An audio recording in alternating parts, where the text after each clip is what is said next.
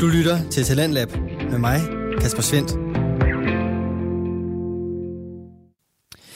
Hjertelig velkommen tilbage til time 2 af aftenens Talent Lab, et øh, program her på Radio 4, som øh, normalt består af danske fritidspodcast, men som i aften præsenterer afsnit fra Rønte Højskole og dens elevhold, som altså har kastet sig ud i forskellige podcast-episoder.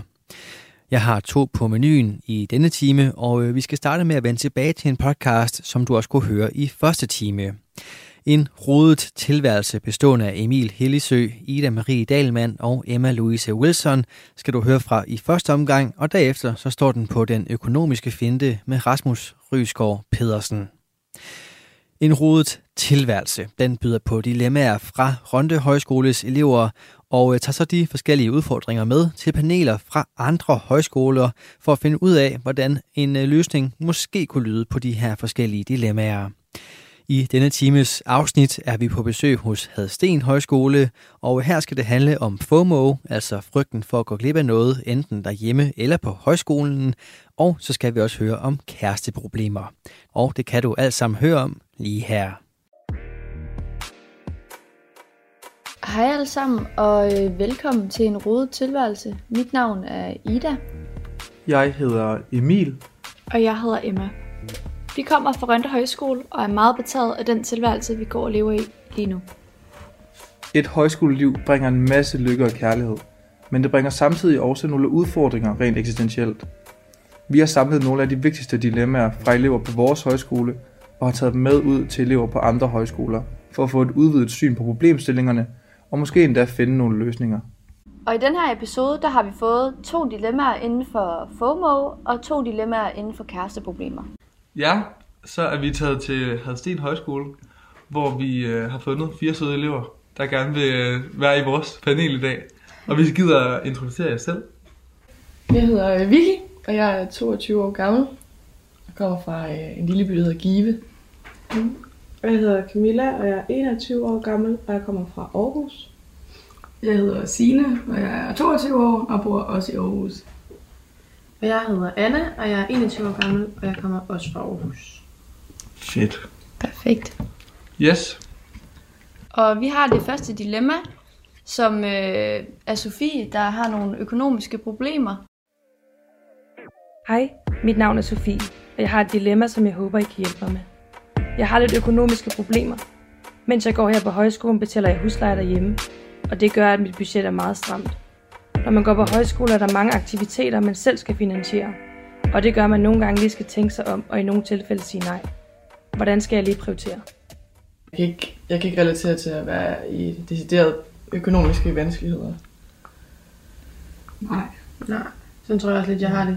Så også, det kommer også bag på, hvor mange penge, sådan ud over det, man sådan godt vidste, det koster at gå på højskole, for det er jo også en udgift at smide. Det, det koster selve opholdet for kost og logi. Men så koster sådan materiale ting jo helt vildt meget ved siden af. Og så er der jo også, altså hvis man skal drikke alkohol, eller til snacks, eller ja. også ekstra ture, og sådan alt muligt, der bare lige pludselig koster ved siden af. Ja. Ja, som man ikke lige havde forudset. Så jeg kan godt se, at man kan virkelig sidde i en knibe, hvis man også har en husleje derhjemme, men så at man har planlagt budgettet ret stramt. Mm. Føler I sådan, at det er svært at prioritere? Altså skal I sådan fravælge noget, fordi at I føler, at det kniber med økonomien? Sådan arrangementer eller et eller andet? Ej, så presset har jeg i hvert fald ikke været. Nej, men jeg kan godt genkende til det der med, at i starten, da man kom, der blev jeg lidt overrasket over, at folk, selvfølgelig har folk forskellige forhold til økonomi og penge, og hvor meget man vil bruge på forskellige ting, men jeg tror, jeg tænkte, at det var nemt at bilde sig selv ind, at vi alle sammen havde sådan samme økonomiske udgangspunkt, fordi at vi alle sammen havde penge til at betale for at gå på højskole. Men det betyder bare heller ikke, at vi alle sammen vægter, hvad de penge, vi så har, ud over det, vi har brugt på vores højskoleophold, skal bruges på. Og der kan jeg huske, at der var der nogle situationer, hvor det sådan clashede lidt, hvis man gerne vil arrangere en tur med ens veninder eller et eller andet, hvor der lige pludselig var to ud af fem, der synes at det var for dyrt. Og sådan, hvordan håndterer man lige det, hvis man er den, der ikke synes, at det er særlig mange penge at bruge.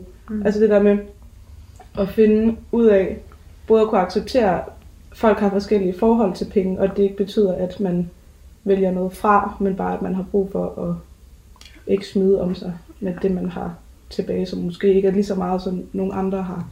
Ja. Ja. Nu, siger I, nu nævner du sådan noget med, at man måske har lagt et lille budget. Altså, mm. er det noget, I alle sammen har lagt et budget for, inden I tog på højskole? Eller er I bare taget til det må jeg koste, tror- hvad det kostede? Og... Jeg tror, jeg har taget afsted sådan, at det må koste, hvad det kostede, Okay. fordi jeg tror, jeg har sparet op til, Mm. at, altså, der er jo nogen, der, jeg ved, der er nogle dem, der bare har sparet op til højskoleopholdet, og så måske lidt ekstra, så endnu lidt lommepenge, og så er deres, deres opsparing måske i nul. Altså sådan, mm.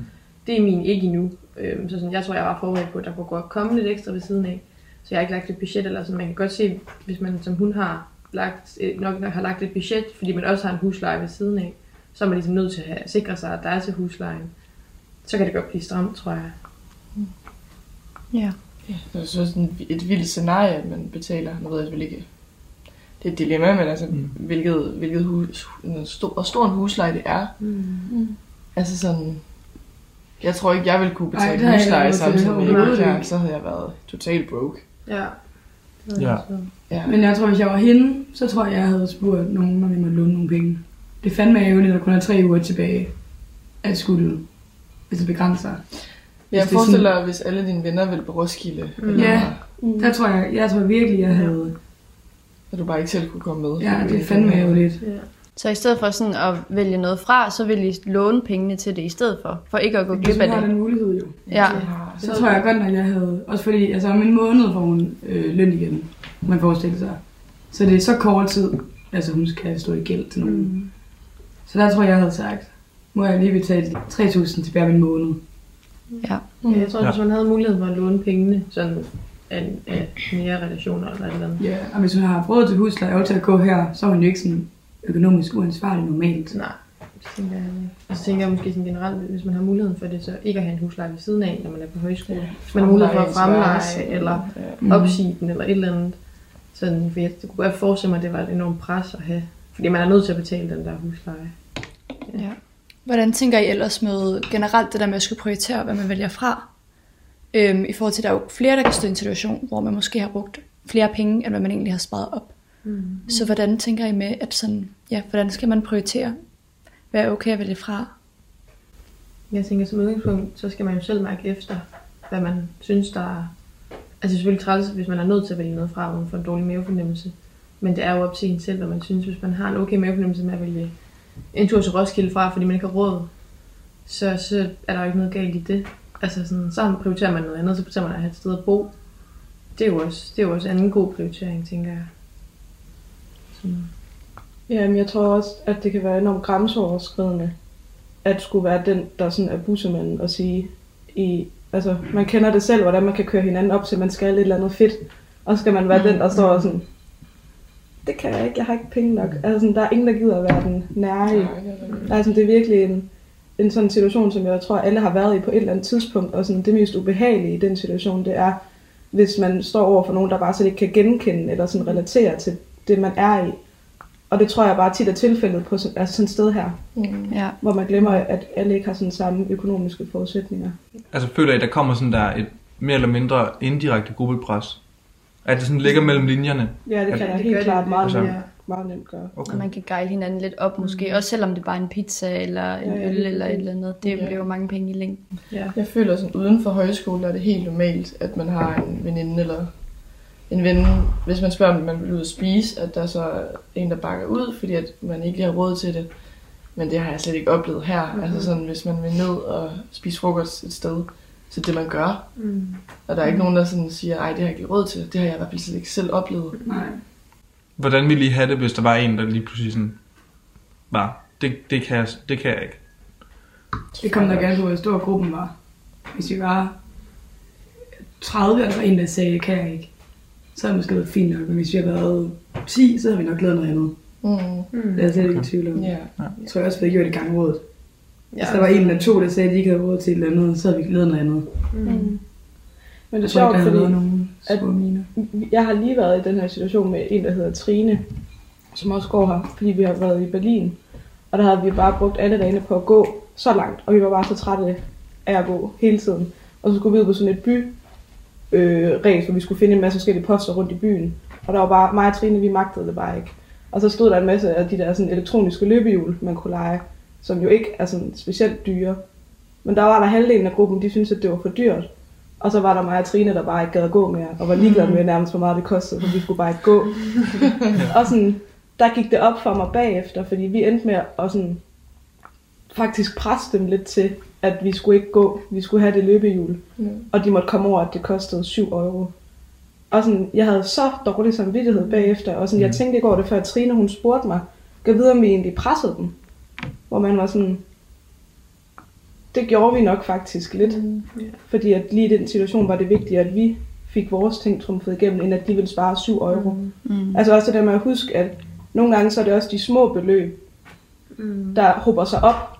Og sådan, at det ikke er fair bare at sige, at det er 7 euro, og så betale, altså sådan, fordi der kommer udgifter hele tiden, så skulle hun sikkert betale alt muligt andet dagen efter også. Mm. Så sådan, ja, jeg kan sagtens genkende til både at stå på den ene, men også på den anden side af den situation. Ja, også hvor man har lidt svært ved lige at forstå, hvorfor det kan være så svært at give 7 euro. Ja, Ja. jeg er nærmest den der følelse af, at man bliver frustreret over, Mm. at man slet ikke besidder sådan den der evne til at sætte sig ind i deres situation, fordi man bare synes, det er så åndssvagt. Mm, et, lille, ja. et lille beløb -agtigt. Jeg for tænker også, i den situation, der er det jo sådan en ting, der kan man jo prioritere at være sådan, der kan jeg gå, jeg kan vælge at gå, som er gratis. Mm. Altså sådan, og så sparer man jo godt nok den der 50 og lidt over 50 kroner. Og ja, det er ikke så ikke så mange penge for nogen, men sådan, Mhm. det vil være et godt sted for eksempel at være sådan, så kan jeg bruge den 50'er på at gå med i byen i aften eller et eller andet, Ja. ja. eller man lige skal. Mm. Mm. Ja, helt sikkert. Jeg hedder Nikolaj, og jeg har et socialt dilemma. Jeg har svært ved at være to steder på, på samme tid.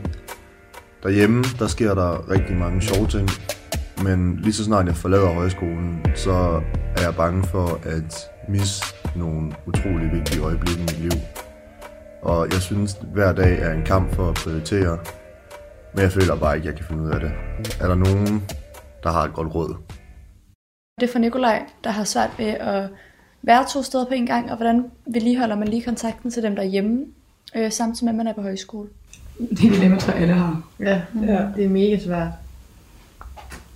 Ja, men det er det jo altid med FOMO. Altså, jeg tror, det handler om det der med, at, at når man ja, bliver ældre og modnes, at man bliver nødt til at tage et valg om, at nu har man ja, taget valget over at være på højskole, så nu er det der, man er. Og det er jo altså nemmere sagt end Ja, gjort. ja. Filan, det ved jeg godt selv. Det er virkelig, virkelig svært. Men at, at lægge al sin fokus på at arbejde på der, hvor man er, Ja, og hvile i det. og få det bedste ud af der, Mm. hvor man er. Fordi det er det, man kan gøre. Mm.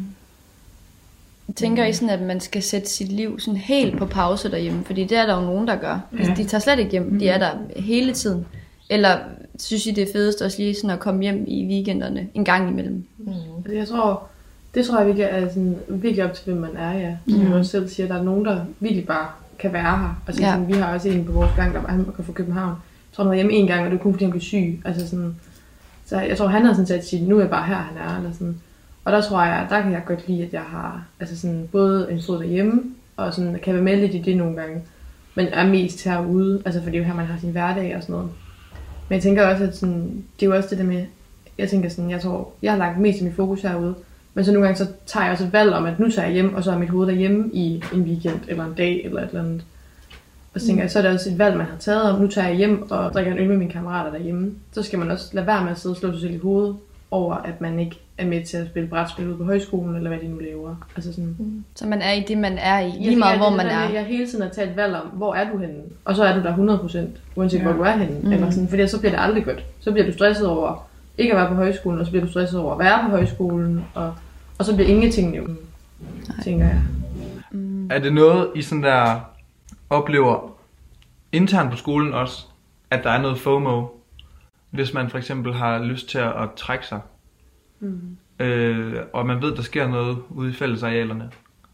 Kan I godt sådan der føle, at I er bange for ikke at være med til det, der foregår, selvom I bare virkelig måske kan mærke, at I har brug for at trække jer? Øh, I hvert fald i starten synes jeg, det var en kæmpe ting. Øhm, mest internt på høj- højskolen. Jeg har ikke rigtig følt det der FOMO hjemmefra. Men jeg synes, det var en, altså helt absurd svært at bryde ud fra... Da man starter på højskole, så bliver man mest tryg på den gang, man bor på, og de første venner, man får. Og så er det svært at bryde ud af den boble. Især fordi vi havde en meget lukket gang, så vi lavede kun ting med hinanden. Og der kan jeg huske, der tænkte jeg virkelig tit, at sådan at alle de andre havde et, et vildt fællesskab, vi gik glip af. Okay. Det lærte jeg lidt at vokse fra og hvile i, at, at, at det var egentlig ikke sådan, det var, og at selvfølgelig var man velkommen i alt, men at man også, ja, bare kunne tage det roligt. Jeg havde i hvert fald, ja, jeg havde virkelig svært ved det i starten. Og følte, jeg gik glip af ting. Men det er også fordi, der kender man ikke rigtig hinanden, og Ja. så føler man det meget afgørende, om man er der eller Det er ej. sindssygt. Ja. Ja, som om, at, at hvis du ikke er der nu, så kommer du aldrig ind i det. Mm. Ja. Ja. Og med er det bare overhovedet ikke. Jeg er meget sådan, de mennesker, som jeg kommer til at have det godt med, dem skal jeg nok møde på et tidspunkt. Ja. Virkelig sådan, vi havde så mange forskellige fag. Så jeg var sådan, dem jeg har samme interesser med, kommer jeg til at støde ind i på et eller andet tidspunkt. Det er da sådan den bedste måde at tænke på. Mm. Altså, det er den rigtige måde at tænke på. Det, altså, ting skal jo nok ske og komme naturligt. Ja. Og så har jeg også lidt dem derhjemme. Hvis der er nogen, der synes, jeg er for meget ude på højskole, de trækker sig, så er jeg sådan lidt, så er det måske ikke det, det skal være. Rigtigt. Mm. Der er ikke nogen, der forventer, at jeg kommer hjem, når jeg er på højskole. Det har mine andre venner heller ikke gjort. Mm. Nej. Det er jo også en god måde at tænke på, men jeg tror, det er det, der kan være svært. Ja. Ligesom at sådan hvile i, at dem, der så er der, de er der, og dem, der ikke er der, de skal så ikke være der. Og det er måske også det, som Nikolaj her, han synes ja. kan være svært. Også bare, at- man gerne vil mange ting på én gang, mm. og hvad skal man så lige vælge? Føler, I- kan I godt føle nogle gange, at det tog, vi vi var stået på derhjemme, og sådan stå af for at komme på højskole, at det er sådan, der kører videre og måske fortsætter uden jer. Kan I have den frygt? Eller er I sikre på, at jeres bagland ligesom har jer? Altså sådan tror jeg ikke, jeg har det. Nej, det er ikke. Men sådan, jeg kan da godt sætte mig ind i, at man måske kan have det sådan. Altså fordi andres liv fortsætter jo derhjemme. Altså sådan, selvom det kan føles lidt som om, at, at alt omkring en er på pause, og man, fordi man selv lever her. Så jeg kunne godt forestille mig, at der var nogen, der havde det sådan. Jeg har ikke selv haft det sådan, men hvis man har det sådan, kan jeg godt forstå, at man bliver lidt stresset over, at man ikke er med. Men ja. Ja, jeg tror også, at det kommer lidt an på, hvad for en vennekonstellation man kommer ud af, mm. Og sådan, hvor meget man er vant til at lave ting derhjemme, og sådan, ja, jeg har i hvert fald øvet mig virkelig meget i at hvile i at gå glip af ting, og det nogle gange også er en god øvelse at finde ro i at gå glip af ting.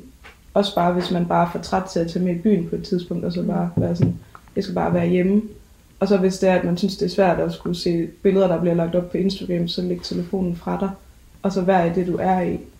Fordi at du kommer heller ikke til at være en særlig nice person at være sammen med, hvis du sidder og bekymrer dig om, hvad du går glip af. Fordi det kan jo man også tage så lidt personligt som ven, hvis man sidder over for en, der bare er der 50 procent. Altså, det tror jeg, man kommer til at miste mere på i den lange bane, end man gør på at gå glip af nogle andre ting derhjemme, eller ude på højskolen mm. en dag eller to. Jeg tænker også, det kan være svært for folk, hvis man bliver inviteret til fødselsdag derhjemme Mm. med en af sine venner, men der også er fest på skolen. Mm. Hvordan man lige finder ud af, Ja. om man så kan gå glip af den ene fest, og hvad hvis man er derhjemme og tænker, ej, jeg kunne ønske, at jeg havde været til den fest og sådan noget. Mm. Mm. Ja, det- det er jo altid en svær beslutning. Men jeg tænker, lignende situation kan man jo også stå i derhjemme, hvor der er to fødselsdage. Og så er man nødt til at vælge en fødselsdag, og det kan være, at man tog den forkerte fødselsdag. Så sådan, ja. jeg tænker, altså, det er jo sådan en generel ting i livet. Man skal altid tage et valg, og nogle gange så træffer man det forkerte valg. Og så kan man jo lære af det. Jeg tænker sådan, der, om der er en fest på højskolen, eller en fødselsdagsfest derhjemme, der skal man jo mærke efter. Og mærke Ja. efter, at det er en vigtig fødselsdag for mig, så er der en højskole weekend, så er der en højskolefest næste weekend måske. Så der skal man mærke efter, tror jeg. Og så øh, skal man gøre det, man synes, man har mest lyst til. Og så skal man være i det valg, man tager, og tage beslutningen, tror jeg. Så for sådan, måske lige at sådan samle lidt op, så er der, altså der er, man kan konkret altså bare lave den med at lægge telefonen fra sig, og så ikke bekymre sig så meget om det. Det forestiller mig, det er måske svært i starten, men er virkelig givende på den lange bane. Mm. Og så, ellers så bare, ja, prøve at være det samme sted. Eller det rigtige sted. Sådan der, have hovedet det sted, man er. Mm. Og så ikke koncentrere sig for meget om, hvad man går glip af. Du lytter til Radio 4. Vi er i gang med aftens fjerde podcast afsnit her i Talents Lab, som i aften byder på episoder fra Rønde Højskole og Dans Elevhold. Lige nu er vi i gang med podcasten En rodet tilværelse, hvor de tre værter Emil Hellisø, Ida Marie Dahlmann og Emma Louise Wilson er på besøg hos Hadsten Højskole for at præsentere dem for forskellige dilemmaer, som deres medelever på Rønde Højskole har sendt ind. Hør med videre her. Har min egen liv, og jeg synes, det er frustrerende at gå rundt med kærestesorgen, når alle andre er lykkelige på en højskole. Så øh, sidder vi med Livs problem om øh, kærestesorg. Jeg tænkte, at lige det med, kan- vi har i hvert fald virkelig mange herude, der har slået med deres kærester. Og jeg tror, at de har fået meget ud af sådan at finde hinanden. Så man behøver jo ikke sidde og være ked af det på værelset alene. Og jeg tror, det er en virkelig god idé. Måske lidt svært i starten. Nu ved jeg ikke, hvornår, hvor langt henne i opholdet det skete. Men sådan at prøve at finde nogle af dem, der har oplevet det samme. Og sådan dele det, at være ked af det herude på grund af kærestesorger. For det tror jeg, at der er mange, der har oplevet. Så kan man så lige støtte lidt hinanden. Ja. Ja. Mm. Så sådan finde sammen med dem, der oplever det samme, og ligesom Ja, hvis ikke for meget. Man kan også komme til at rive hinanden lidt ned. Ja, præcis. ja, så man ikke kommer til kun at være sammen med dem, der har det mega fedt. Mm, Og sådan, hvert fald bare lige finde en eller to, man sådan kan dele det med. ja. Ja. Men også sådan, hvordan finder man ud af det, når at alle omkring en bare er mega glade, og man går og altså, har det nederen? Hvordan sådan, ja, hvordan finder man lige ud af det med sig selv? Den fandme svær. Fordi sådan, det er jo mega provokerende, når hvis man selv er ked af det, og alle andre går og har det mega fedt. Det er da svært at være i.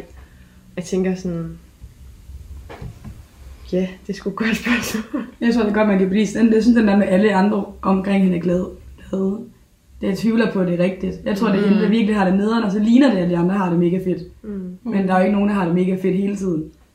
Så måske ikke det samme, de som de bøvler med. med, men der må, altså, hvis man sådan bare lægger kortene på, så er der helt sikkert også nogle andre, der også har et eller andet.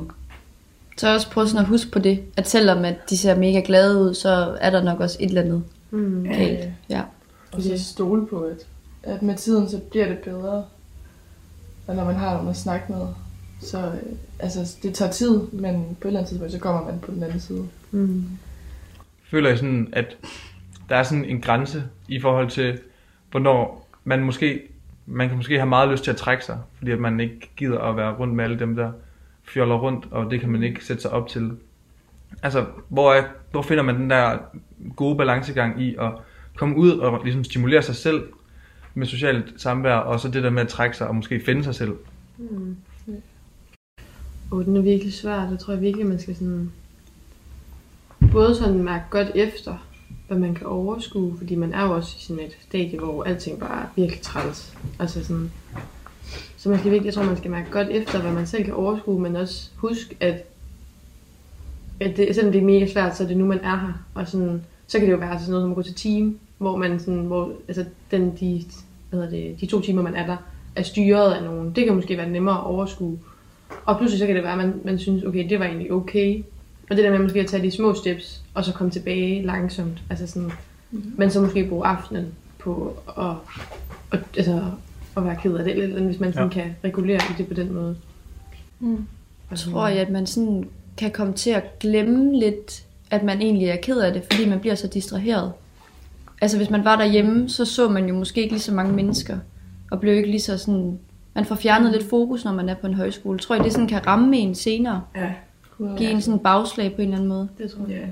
Mm. Det tror jeg, der er i hvert fald mange måske også, af dem på vores højskole, der kan gå på at opleve.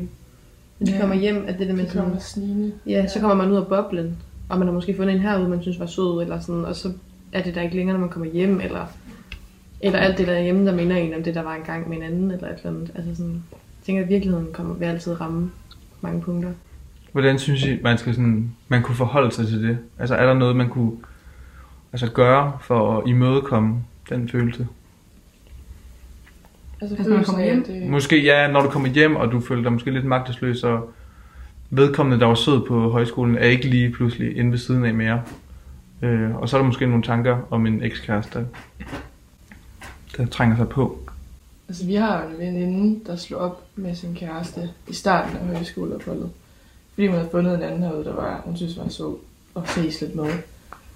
Men så her for tiden er det begyndt at gå op for hende, at hun faktisk savner ekskæresten helt vildt meget. Måske ikke nødvendigvis på sådan en Ikke på kæreste, kærestemåde, men på sådan en ja, tryghedsvenskabelig mm. måde.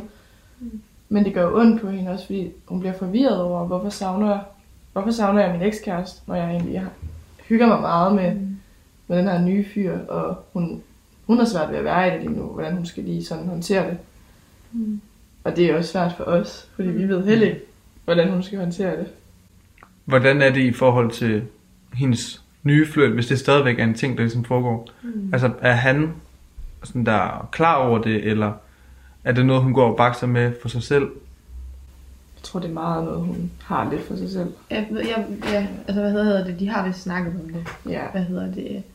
Fordi hun kan jo ikke, altså man kan sige, det er jo, altså sådan, hun kan jo ikke gøre for det. Det er jo Mm. uundgåeligt, eller sådan, det er jo, Ja. følelser er jo ikke noget, man altid kan styre, eller sådan, Og, Og det er jo- går ting bare hurtigt. Ja, på højskole Altså, går tiden hurtigt, så sådan, det, jeg tror, for mange kan det føles som om, man måske den, man har mødt på højskolen, er en, man har, kendt længe. mm. Men hvis man så lige sådan tager, altså sådan tager et step back og tænker over, at nu har man været her i fem måneder, og man måske har haft en kæreste, man slår op med derhjemme i to år, hvor lang tid nu har været. Men det kan føles som det er sådan lige lang tid, men det er det jo i realiteten slet ikke. Nej. Altså sådan, så godt kender man jo slet ikke Nej. personen, selvom det kan føles sådan. Ja. Fordi tid bare er en helt anden, sådan en helt anden ting på højskole, eller sådan. Ja. Jeg tror, for dem, jeg har snakket med, er det meget tydeligt, at det er, fordi de kommer hjem nu. Mm. Og de ved, at de skal hjem til en hverdag, hvor ekskæresten er en del af hverdagen. Ja. Og sådan, ja. Så får man lige sådan en øjenåbner. Ja, Ja. det tror jeg. Den, jeg har i hvert fald også snakket med nogen, der har det på helt samme måde. Mm. At de begynder at savne udkommende nu. Fordi nu ved de godt, at de snart skal hjem. Ja. Og deal med det ordentligt. Ja, så det har været sådan, der lidt, man har kunne skubbe det væk her. herude, ja. Ja, okay. Og nu skal jeg ligesom hjem og Ja. se frygten øjnene. Jeg tror også, det er det med, at der er mange, tror jeg, af mit indtryk, som ikke har haft kærestesorgen endnu. Men jeg så skal hjem, og- men de ved godt, at de skal hjem til Ja. dem. Altså sådan, de kommer hjem, og så rammer virkeligheden. For mange, tror jeg. Jeg tror også, der er helt sikkert også nogen, der bare... Det er sådan, de her, de har dealet fint med det, måske. Jeg tror, der er mange år, der rammer det, dem på et senere tidspunkt. Ja. Så egentlig hellere have den ude på højskolen, som liv har det, end når man kommer hjem måske. Altså man kan sige, det er jo svært at sige. Ja. Det er Ja. ja. helt anderledes. Det, det er jo helt op til, hvad man sådan... Hvad man selv kan holde til, Mm. tror jeg.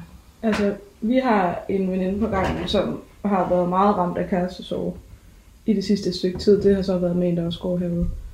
Men hvor at hun har øvet sig rigtig meget i det der med, at man kan godt være, have sådan en grundlæggende følelse af at være ked af det, samtidig med, at man har nogle glade stunder. Mm. Altså sådan det der med ikke at lade det alt overskygge hele ens højskoleophold, selvom at det er så svært, når man, man kender det jo selv, uanset om det er kærestesorg eller et eller andet, men hvis man har et eller andet, der trykker, så er det virkelig svært at bryde ud af ens eget hoved. Men stadigvæk sådan dyrk det, at det er en øvelse, godt at kunne være glad og ked af det på samme tidspunkt. Mm. Også fordi, at hvis man skulle finde nogle mennesker, der sådan, var der til at acceptere, at man måske var lidt humørsvingende, eller at man har brug for nogle forskellige ting forskellige dage, så er det der herude. Ja. Altså, jeg, jeg, jeg, vil, jeg vil i hvert fald bruge de venskaber, jeg har herude, mere end jeg vil have brug for at vente med at deal med det til at komme hjem. Mm. Ja. Altså sådan, man går ikke kun på højskole for at have, have det fedt uafbrudt i Mhm. 6 måneder. Det er ikke sådan, livet fungerer. Jeg tror ikke, man finder et sted, hvor man har det fedt Ja. uafbrudt i 6 måneder. Øhm, og det er jo også det, sådan ens, både ens eget sind, men også ens venskaber bliver stærkere af, at folk omkring en ser, at man, bliver, at man er ked af det nogle gange. Mm. Og lærer at deal med, hvordan man håndterer kærestesorg. Så kan man jo også påvirke nogle andre til ligesom at sætte sig ned og mærke efter, hvis man lige selv gør det. præcis. Ja, Føler I, at det kan være udfordrende at være øh, vennen eller veninden til vedkommende, der måske har kærestesorg?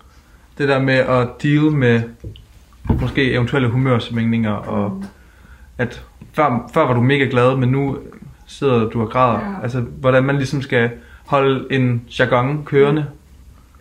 Helt sikkert. Jeg synes tit, ved- og specielt til festerne, hvis man lige har, man har det pissefedt, Ja.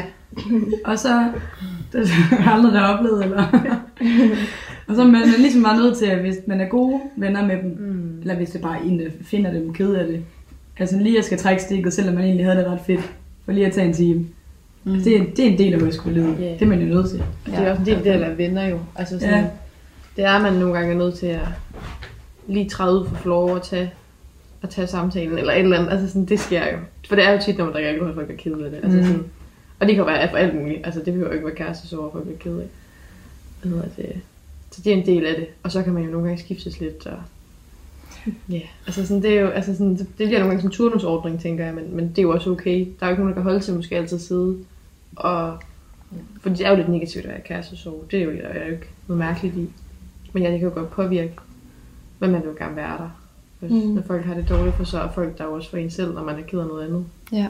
ja. Det skal man jo huske, at sådan, man får det som regel igen, hvis ja. man også selv. Jeg tror også, at man skal huske på det der med, at vi hele tiden går til hinanden og siger, at tiden den går så hurtigt herude.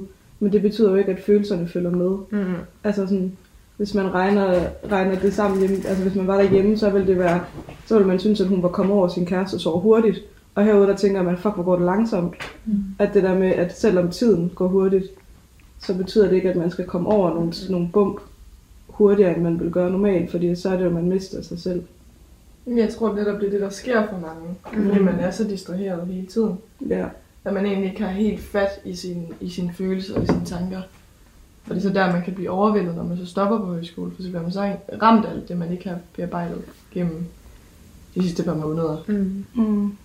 Jeg tror, det er det, der kan være sindssygt svært egentlig Ja. på den anden side. Og så med, at der er så mange følelser i det. At sådan, Ja. Der er ikke kun kærestesorg i det, fordi FOMO kan også spille ind. Altså, fordi Mhm. selvom man, så sidder man og er ked af noget med en ekskæreste, og så kan man høre, at nogen spiller bordtennis. Eller sådan et. Altså sådan, der er så mange, man bliver stimuleret på så mange sådan, parametre, Ja. når man er herude. Og sådan, jeg tror, det er svært kun at være ked af det.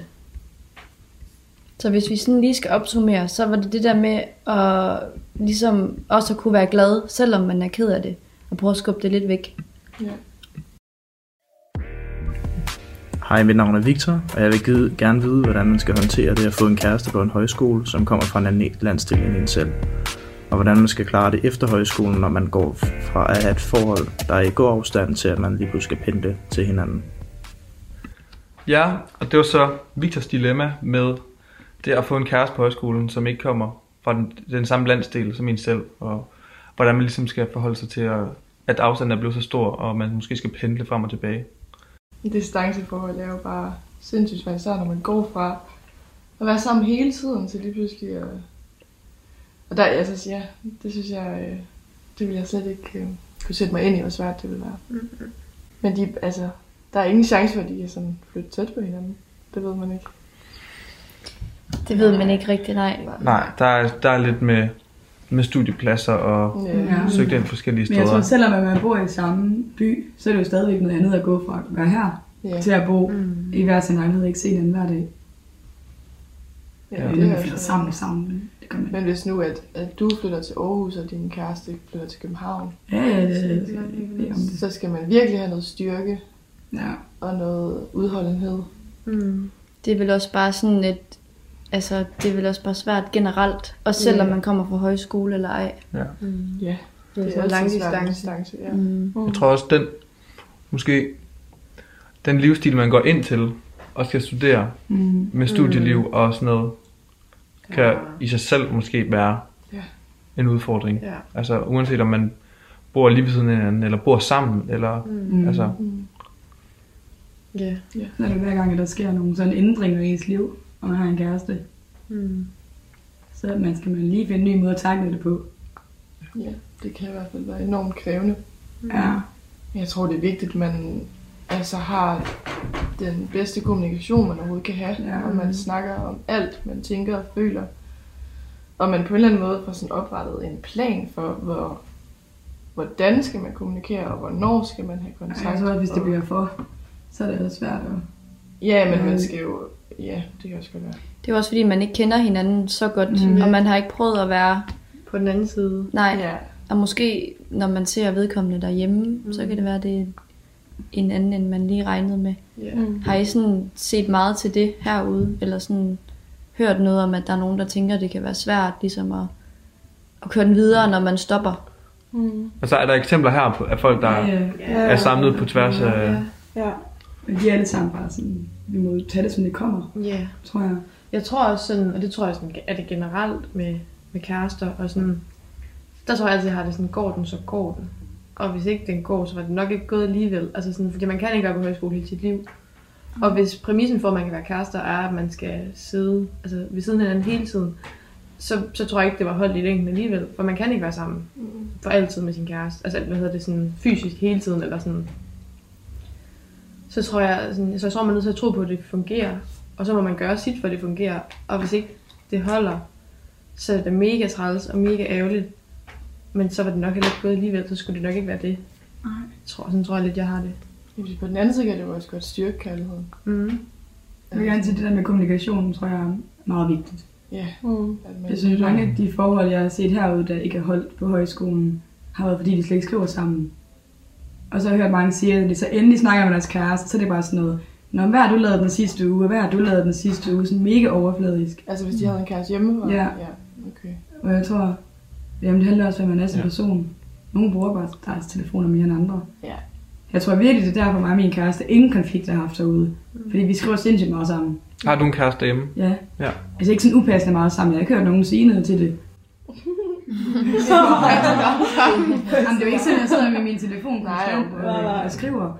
Jeg sådan ved hele tiden, hvad han laver, hvad han skal om eftermiddagen. Og, sådan, og han ved, hvad jeg laver herude, når vi skal noget. Ikke på sådan, sådan en kontrollerende måde. Bare sådan, Nej. nu skal vi på kanotur i tre timer. Så ved han, okay, det er derfor, hun ikke lige svarer. Eller sådan. Ja, Det er meget med kommunikation i hvert fald. det tror jeg. Så det ikke bliver sådan akavet, Mm. der skal være sammen lige pludselig. Vil I føle, at et højskoleophold måske kunne være spildt, hvis man har brugt stort set hele højskoleopholdet sammen med en fra højskolen, og man så kommer hjem, og det er så kærligheden den bare så. Vil I sådan... Så godt det kan føles spildt lige det, det bare så. Ja. Men de har været sammen herude, fordi det har været fedt at være sammen jo. Ja. Jeg Det tænker synes også, man jeg får ikke noget ud af at fortryde det. Nej, Altså, nej. fordi du kan ikke gøre det om. Og sådan, det var det, der føltes rigtigt i de seks måneder, du var afsted, og lang tid du var afsted. Så jeg tænker sådan, det kan man da nok godt føle, som, som Signe siger, lige i det, det braser, men Ja. det er det jo ikke. Altså, som udgangspunkt, det er jeg tænker. bare ærgerligt. Altså, så man spilder jo heller ikke nødvendigvis altså et halvt år sit liv for en kæreste hjemme. Altså sådan, som man så ikke er sammen med efter et halvt år eller noget. Altså sådan, så tænker jeg, det kan man selvfølgelig godt, men altså, jeg tænker Ja. ja. som udgangspunkt ikke, man behøver at tænke. Det, er en del, det har været ligesom en del af ens liv, og Ja. Mm. altså, det kan man lige så godt værdsætte. Mm. Ja, det har jo været noget positivt i den tid, det var Ja. stod på. Ja.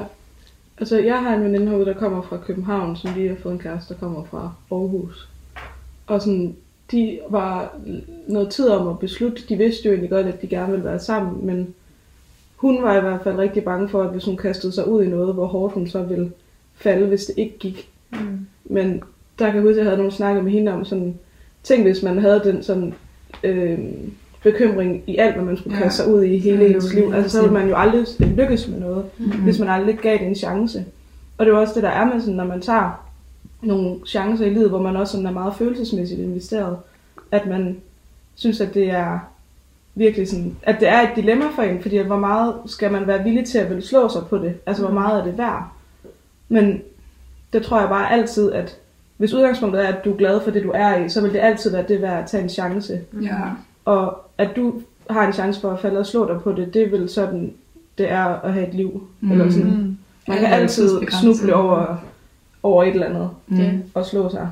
Ja, ja, man kan også sige, at sådan, man tager også på højskole, så der har man også en chance. Altså, det kan godt være, det, man synes, det er mega nederen. Altså sådan, Ja, ja, men øh, hvis man vælger at være bange for at slå sig på livet, så kommer man jo slet ikke på højskole. Så har man aldrig mødt kæresten. Eller sådan. mm.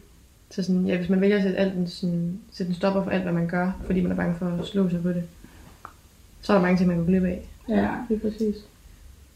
Og også det der med at huske sig selv på, at selvom at der er nogle ting, der er hårde, så er de ikke nødvendigvis dårlige.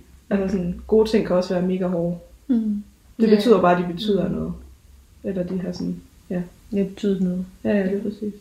Så det handler egentlig bare om ligesom at give sig hen til det, og så må det bære eller briste, eller hvad man siger. Ja, Ja, Også det når man stopper. ja og så også investere sig i det. Altså Mm. sådan, sørge for, at man selv gør, hvad man kan. Ja, så har vi øh, været et smut på Hadsten Højskole og hørt deres dilemmaer. Øhm, Pia, var der noget af det, øh, de sagde, som I følte, I kunne relatere til eller tage med videre?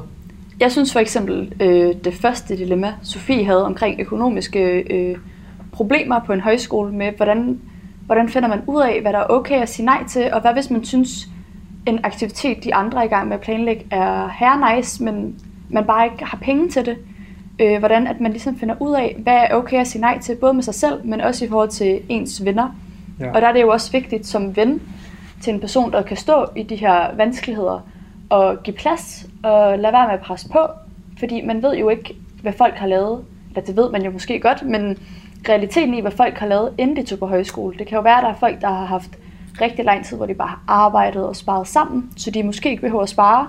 Men der kan også være folk som Sofie, der har en husleje derhjemme, de også bliver nødt til at vedligeholde, og derfor ikke har samme økonomiske frihed som andre. Så det der med ligesom at have en, en respekt for, for ens venner i forhold til ikke at presse for meget på rent sikkert. økonomisk. Man skal træde meget varsomt, når det kommer til penge. Det kan Ja. virkelig være forskelligt, og det kan være lidt et ømt punkt måske. Og som Camilla også sagde, det der med, de havde nogle løbehjul, hvor nogen gerne ville stå på løbehjul hjem, andre ville gerne gå. Og de simpelthen ikke kunne forstå, at de ikke ville smide 7 euro for et løbehjul. At så, så må man ligesom måske bare lade være med at forstå det, men acceptere det, fordi at, at det er forskelligt. Ja, og så det der med, så kan man måske tænke, så kan det godt være, at de ikke bruger pengene der, men så bruger de måske et andet sted. Og mm. der kan være et andet sted, hvor Camilla kan opfattes som nær. Mm. Øhm, men ja, at det bare lige kom op i hende, at hun virkelig bare ikke gad at gå mere den dag. Ja. Og man, ja, man bliver også nødt til at sige nej til ting på højskolen, og det gør alle ja. jo. Folk vælger bare forskelligt, og det er også okay. Ja. Men det er svært. Men jeg synes, vi fik nogle, nogle gode svar. Mm. Så havde vi noget med noget kæresteproblemer. Ja. Ja, der var også nogle, Ja, nogle der var, spændende... der var jo med, med Liv, som, som oplevede at have kærestesorg, hvor jeg synes, de kom med en, med en rigtig fin pointe, eller noget, man i hvert fald kan tænke over. Det der med, at selvom man har, man har kærestesorg, og man er, man er rigtig ked af det, så kan man sagtens have glade momenter, og opleve at være, være glad, og altså, de andre kan opfatte, at der ikke er noget galt med en. Men så sekundet efter, så kan man blive ramt af at være ked af det igen. Øhm, at det er noget, man sådan skal, skal indstille sig på som vennegruppe, og det der med, at, at de nævnte det der med, at det kunne godt blive lidt en, at det kunne være smart at køre en turnusordning, øh, hvis at der var en, der, der blev ved med at være ked af det, når festen var i gang. Øh, det synes jeg egentlig, der var en meget god pointe, fordi at, at man ved jo, at som venner, så vil man altid værne om dem øh, i vennegruppen, som er lidt ramt. Øh, så synes jeg faktisk, der var en meget fin pointe. Men det kan også være, måske være hårdt at være den ven, der altid skal hjælpe. Så det er jo Ja. en fin ting at skiftes lidt, og så bare... Jeg tror også, der var en af dem, der sagde, at så måske om aftenen, så trækker man sig lige lidt. Ja, Mm. Og så kan man måske lige det var en virkelig god pointe, synes jeg. sætte sig ned og tænke lidt over, Ja. over det hele. Også det der som ven, kan man jo også hurtigt blive drevet med på den der med, at man har en veninde eller ven, som går og er rigtig ked af det med. Det kan jo også hurtigt påvirke en selv. Så på den måde er det også rigtig smart ligesom at ja, finde en større gruppe, der ligesom er med på, at vi skal alle sammen være der for den her person. Fordi man ville også blive glad, hvis det var en selv. Helt sikkert, og folk har jo også brug for den der støtte og hjælp, så man ikke står alene med det på en højskole. Det er jo ikke alle, der har det rart med det på en eller anden måde. Jo. Jeg tænker også, at det for ret mange kan være ret relevant, det der med øhm, langdistanceforhold efter højskolen. Ja. Hvordan at man lige skal gribe det an, og er det det værd? Hvordan, altså, hvordan er ens bånd, når man kommer hjem igen? Er det det samme, når man er uden for højskolen? Mm. Der sagde Anna også noget meget klogt, synes jeg faktisk. Det der med, at ikke kun på højskolen, men også bare generelt i livet, at hvis det skal være noget, så skal det nok være noget. Altså man skal også sådan lidt overgive sig til tilfældighederne og til Ja. skæbnen, hvis man kan sige det. Ja. Altså, bliver det, skal så det bliver holde? det. Ja, skal det holde, så, så skal det nok holde. Og så Ja. kommer man ud med et virkelig stærkt forhold, hvor man altså virkelig har et godt fundament. Ja. Øhm, og holder det ikke, så er det nok bare ikke det, det skulle. Så var det noget hyggeligt på højskolen. Præcis. Men også det der med, at man skal også måske bare prøve at springe ud i det. Der var også en af dem, der sagde det der med, hvad hvis hver gang, at man står øh, for et eller andet, øh, en udfordring eller et eller andet, at man Mhm. har en kæmpe frygt for det, så øh, der var også en, der sagde det der med, så er man måske ikke engang taget på højskole. Det er jo også ligesom Ja. en, altså på en eller anden måde en risk, man tager bare ved at, at være her. Det giver pote sådan at, at træde ud på, På dyb på dyb vand, ja. ja. Det gør det Virkelig virkelig. Ja. Øhm, ja, og det var egentlig lidt det, vi havde for det her afsnit, og øh, vi er glade for, at I vil lytte med, og så høres vi ved.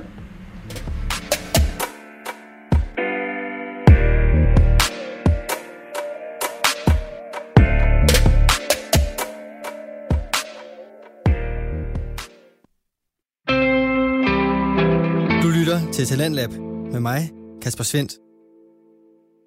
Således fik vi rundet af for dette andet og sidste afsnit fra En rodet tilværelse, en podcast bestående af Emil Hellisø, Ida Marie Dalmand og Emma Louise Wilson fra Ronde Højskole. Mit navn er Kasper Svendt, og jeg har altså fornøjelsen af her til aften at præsentere dig for forskellige podcast-afsnit fra Ronde Højskole, og vi er nu nået frem til aftenens femte og sidste af slagsen. Og i podcasten her hedder Den Økonomiske Finte og har verden Rasmus Rysgaard Pedersen. Han dykker ned i skyggesiden af fodbolden, for folkets sport er i løbet af de seneste årtier blevet lidt mindre folkets og mere investorernes, rigmændenes og endda diktaturstaternes. Og øh, det er altså noget, som øh, vi ikke helt kan se os fri for herhjemme i Danmark, og præcis det kan du høre om her, når Rasmus Røsgaard Pedersen præsenterer den økonomiske finte. Du har måske hørt sagen om den saudiske overtagelse af Premier League-klubben Newcastle, men vidste du, at flere udenlandske pengemænd og konsortier faktisk også ejer samtlige danske fodboldklubber? Klubber, der bliver brugt i et mystisk netværk til hvidvaskning af penge og anden kriminalitet. Mit navn er Rasmus Ryskov. Velkommen til den økonomiske finte.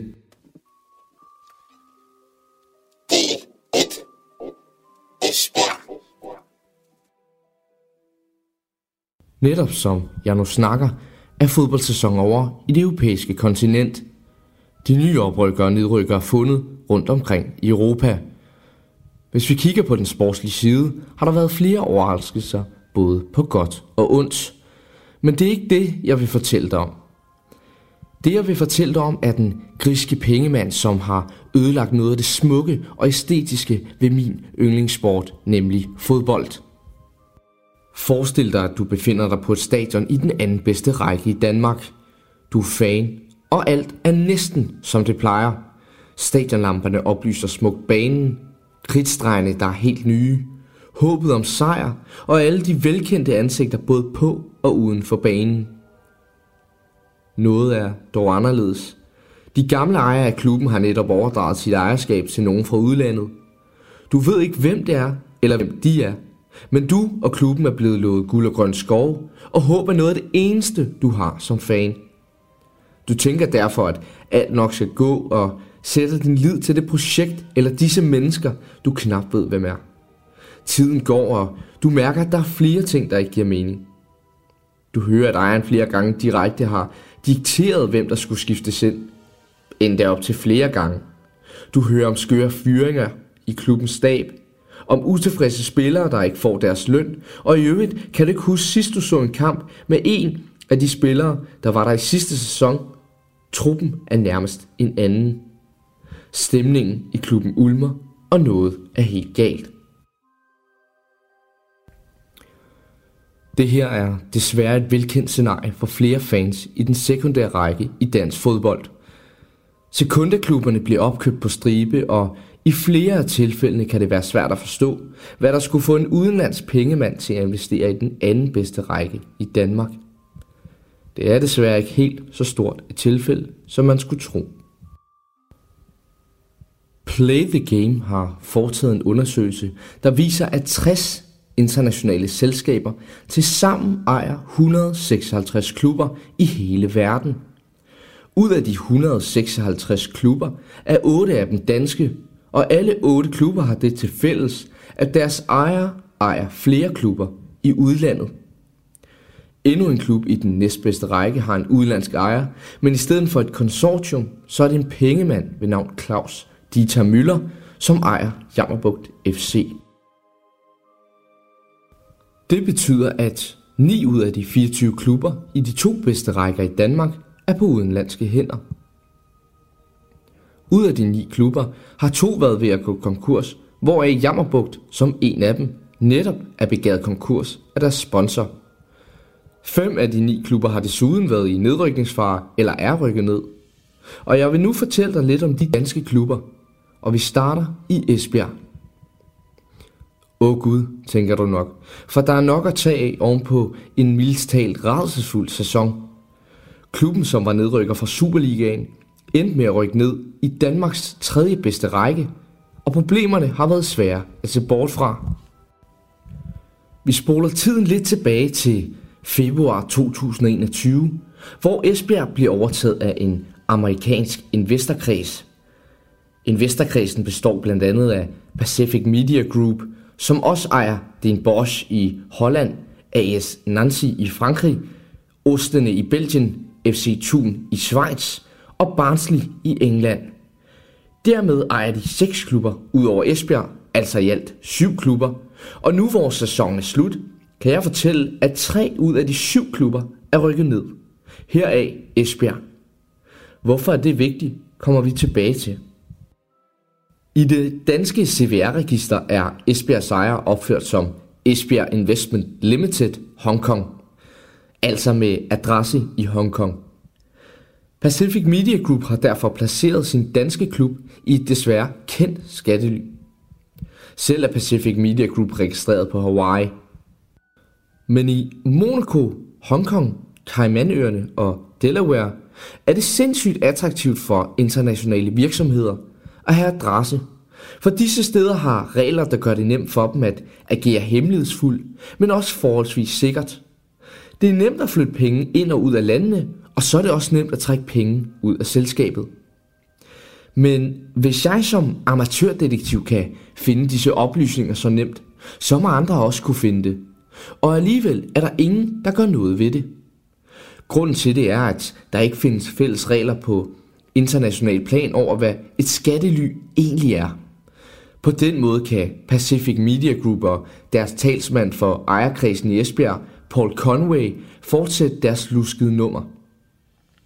Når jeg siger, at Paul Conway er talsmand, så er det fordi, vi ikke kender til de reelle ejere. Det gør vi heller ikke i klubber som Helsingør og Fremad Amager, sidstnævnte, som vi vender tilbage til i næste del. Det er blandt andet DBU's licensregler, der gør det muligt ikke at kende til den eller de reelle ejere. I princippet, ja, så kunne Putin eller en terrorist eje en dansk fodboldklub, uden at vi ville vide det. Men nok om andre klubber, for lad os blive i Esbjerg. For nu vil jeg nævne en episode, som gør ufattelig ondt i mit trænerhjerte. Den 10. april i år, 2022, der tog Jammerbugt imod Esbjerg. Esbjerg er bagud 2-0 i pausen, og der er naturligvis brug for ændringer. Men lidt mærkeligt vælger træneren at skifte præcis tre mand ind i pausen. Og det ligger desværre ikke ejerne fjernt for at blande sig.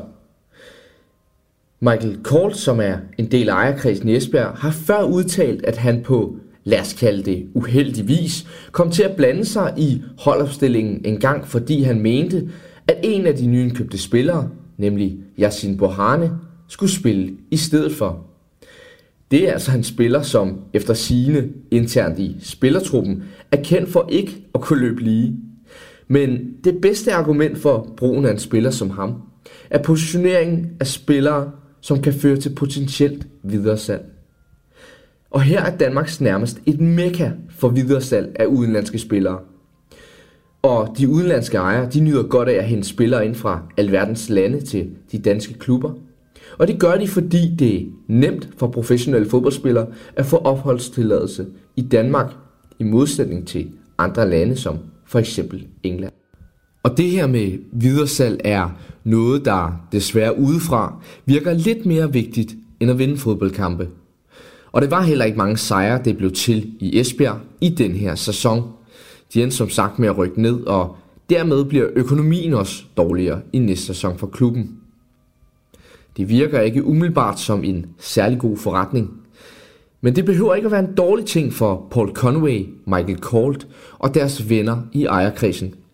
For når ejeren eller ejerne har flere klubber, ja, så kan man flytte spillere rundt uden at betale transfer, og man kan udnytte gælden i den ene klub for at undgå at betale skat i den anden.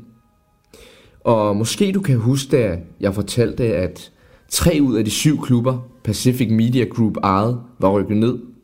Om det er et tilfælde? Ja, det er svært at tro. For mig at se er det et ønske om en økonomisk gevinst, og dermed en, groft sagt, fuckfinger til den sportslige del.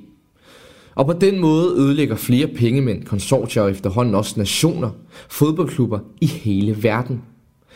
Jammerbugt, som er en historie for sig selv, blev også lovet guld og grønne skove, men er pt. på randen af konkurs. Dette var del 1 af den økonomiske finte. Lyt med i del 2, hvor vi dykker ned i en russisk verden på Amager. En verden, hvor de har flere af de samme problemer, som de har i Esbjerg. Og måske det hele pludselig giver mening. Radio 4 taler med Danmark. Og det var det sidste afsnit i aften, jeg kunne præsentere dig for fra Rønde Højskole. Mit navn er Kasper Svens, og jeg havde fornøjelsen af at præsentere dig for fem episoder, som dykker ned i nogle højskoledilemmaer, en historie om stalking og en om pirater, og så her runder vi af med fodboldens skyggeside.